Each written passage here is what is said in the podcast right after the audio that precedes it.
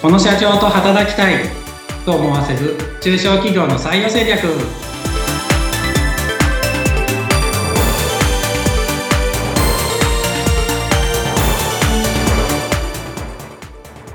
採用定着地で社会保険労務士の梅田です。ご一緒するのは水野由紀です。そして今回も坪井さんにもご視いただいております。坪井さんよろしくお願いします。よろしくお願いしますさて、坪井さんはもう入社、もうじゃない、まだですね、入社3ヶ月ぐらいという新入社員さんでいらっしゃるということで、実は、えー、シリーズで10ポイントの実践編、採用の実践編ということでお話を伺っております。今回3回目になりました。前回は、えー、求職者の方が本当にたくさんのところにこう求人出していて、その中から一つ選んでいくっていうね、この大切さっていうのをお伺いしたんですけれども、坪井さん、えー、前回衝撃的なお話がありましたね。10社ぐらいから何かちょっと返信があったということで、で実際内定は出たんですか？この中から。はい、ありがたいことに内定は、はい、あのー、3ついただきました。3つ内定をいただいて、その中からじゃあ10ポイントを選んで。はい。ということなんですね。梅田さん、このお話はご存知でしたか？いや、今、初めて聞いた感じ。他の、他の会社も、あの、受かったんだっていうか、受けてたっていうか、受けて受かってたんだって思いますね。はい。この事実を知って、直接、梅田さんから坪井さんにお聞きしたいこともたくさんあるかと思うので、ぜひちょっと質問を投げていただけますか、はい、ああ、そうですね。なん、本当面接やったのが10社ってことだよね。そうです。面接何かしら、面接に行ったの10社ぐらいですね。はい。正確には覚えてないですけど。正確には。で、内定出たのが3社。はい。途中で辞めた会社とかもあったね。そうです。あの、選考の日程が重なってしまったりとか、あとはまあまあ、こう、面接していくうちに、なんかちょっと気になる点が出てきたというか、うん、そういったところもありましたんで、はい、そういったところ2社ぐらい途中で辞退してますね。ああ、そうなんですね。うんなるほど。じゃあ、そうか。なんで、まあ、まあ全部で5、5社、内定出たとこが3社、うち入れて3社と、途中辞退したとこが2社あってって感じで、まあ5社の中からうち選んでもらってって感じっていう感じなんですよね、きっとで。他は、ちょっとお祈りメールみたいなのが来たところ何社かそうです、そうです、そうです、そうです。祈られました。はい。えー、でも、これもうなんかありがたいですね。だから三社の中から選んでもらったっていうのは、単純に嬉しいなっていう、ね、内定出た会社が、そう、なんかなんでうちを選んでもらったのかなって逆に僕も聞きたいなって思うんですけど。そうですね。あのー、まあ、結果として、あのー、他の2社についてはですね、あの、本社が東京の会社の、あのー、まあ、ある一部門とかでの勤務で、で、もともと募集自体は、あの、リモートワーク OK ですよっていうような形で出してあったんですね。で、あの、もともと条件として週1回程度、えー、東京の本社に出社する必要があるよっていう、なんかその日にまあミーティングするとか会議があるよっていうことで言われてたんですけれども、たまたまその自分がこう、面接とか受けていた、選考をいただいていた時期っていうのが、まあ、コロナが5類になるよっていう、そういう過渡期だったので、はい、だんだんこう、選考進んでいくうちに、週1東京出社が、週3東京出社に 途中で、だからこう、変わり始めたんですよね。えで、たとこで、あの、自分、小さな子供も二人いますんで、それはさすがにちょっと辛いかなっていうところで、うん、で、まあ、たまたま2社が2社とも、まあそんなような形で、あの、まあ1社については、毎日出社でいいじゃんっていう。静岡から来てる人いるよっていうふうに言われて、まあまあ、いるんですけど、ちょっと自分には辛いなっていうことで、うんうん、まあ、あのー、今子供、一番上の子が小児ですけど、まあ、あと数年の辛抱にしても、あと数年の辛抱がちょっと辛すぎるぞと思って、辞退させていただきました。えっ、ー、と、坪井さんは今お子様がお二人いらっしゃるということで、上の子が小学2年生。2年生。はい。下のお子さんはおいくつなんですか、年中さんで5歳です。あそうすると、この求人とか、こう、就職とか、えうんえ転職の時っていうのの条件に、こうした、こう、生活のベースを守っていきながらっていうのももちろん入ってきますよね。まあそうですね。うん。お子さんのことも考えながら。そうですね。週、あ、週、週じゃないですね。月45時間フルに残業するっていうのは無理だなとか、うんうん、そういうことは考えてました。はい。えっ、と、梅田さん、このあたりのお話、今ね、えー伺っていいただいてるんですけれども、えっ、と、この、はい女性、まあ、今、女性も男性も変わりないとは思うんですが、こう、生活のベースをきちんと持ったまま仕事したいという方多いと思うんですけれども、そういったところを求人の広告にどう歌っていけばいいですか？まあ、歌ってことしたら、まあ、柔軟な勤務体制とかっていう感じで書け、書く場合が多いと思うんですけど、ええ。まあ、実際問題、それが、こう、機能してるかどうかっていうのが大事かなっていうのは思いますね。書く分には全然書いてアピールしていけばいいと思うんですけど、ええ。そう、実際その、書いてあった内容とうん、結局、今、坪井が言ったように、そう、選考過程で 実際違うじゃんっていううんうん。ようなところが出てきたりとか、入った後、やっぱ違うよね、みたいな感じが出てきたりするので、うん。そう、採用っていうことだけ考えれば、まあ、うまく書く方法って、まあ、いくつかあると思うんですけど、うん。そこばっかり意識するんじゃなくて、その内容と、やっぱ、面接の時話す内容とか、うん。まあ、入った後の実際の体制の会議みたいのがあるかないかとかっていうのは、すごい大事かなっていうのは思いますし、多分、その面接受けたりする側も、そういうところを、そう、求人に書いてある内容が本当かどうかっていうような視点で結構見てたりするんじゃないかなっていうのを思うんですけど、逆に坪井さんその辺どうですか？そうですね。まあ、変な話、腹の探り合いじゃないですけど、私も実際どうなのって、まあまあ、うん、っていうところはすごく、まあ、掘り下げて聞くようにしましたね。あの、まあ、例えばまあ、あの、選考が、あの、ズームだとか、ミートでやるっていう風になると、まあ、職場の雰囲気がわからなかったりするわけなんで、そうした時に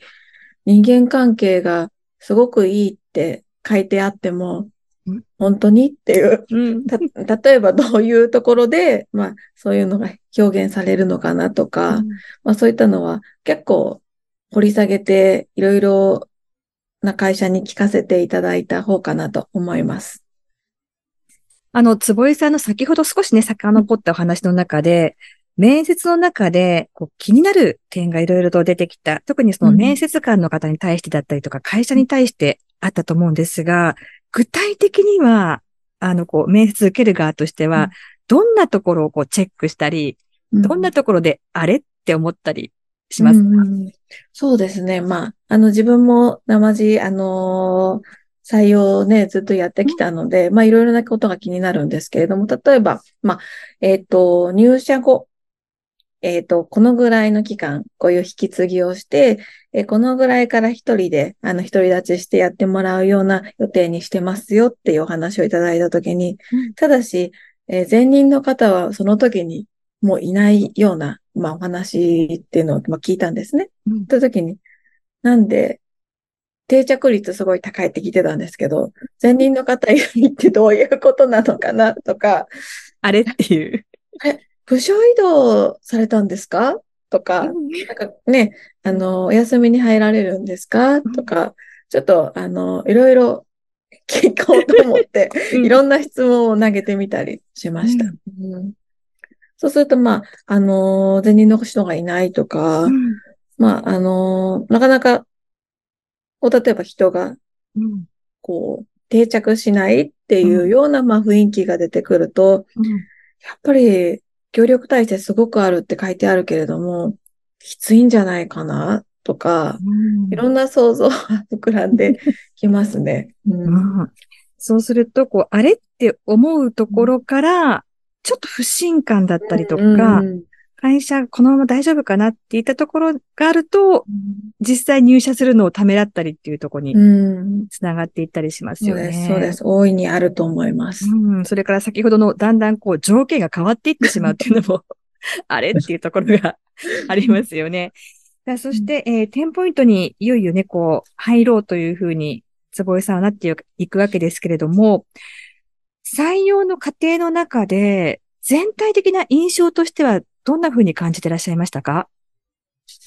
まあ、そうですね。あのー以前の、以前い以前にもお話しさせていただいたんですけれども、まあ、応募してから、あのーまず、一番初めに連絡いただくまでがすごく早かった、スピーディーだったっていうことが、すごく、まあ、印象に残っているのとうん、あとは、まあ、その、一番初め、あの、代表と、あの、ズームで面接いただいたんですけれども、その時に、まあ、今、事務所がどういう状態で、これからどういう目標に向かって、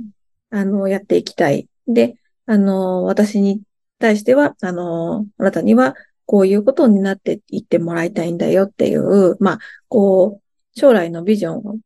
あの、お話ししてくださったんで、まあ、そこで、なんとなくこう、こう自分が目指していく姿っていうのが、なんかこう、想像ができたんですよね。うん。そこが、まあ、非常になんかこう、選択しやすかったというか、うん。選びやすかったなっていうところですね。ズーム面接の後は、実際に会っての面接もあったんですか？あ、はい。あの、今いる事務所の方に行きました。じゃあその時は、その事務所の雰囲気も、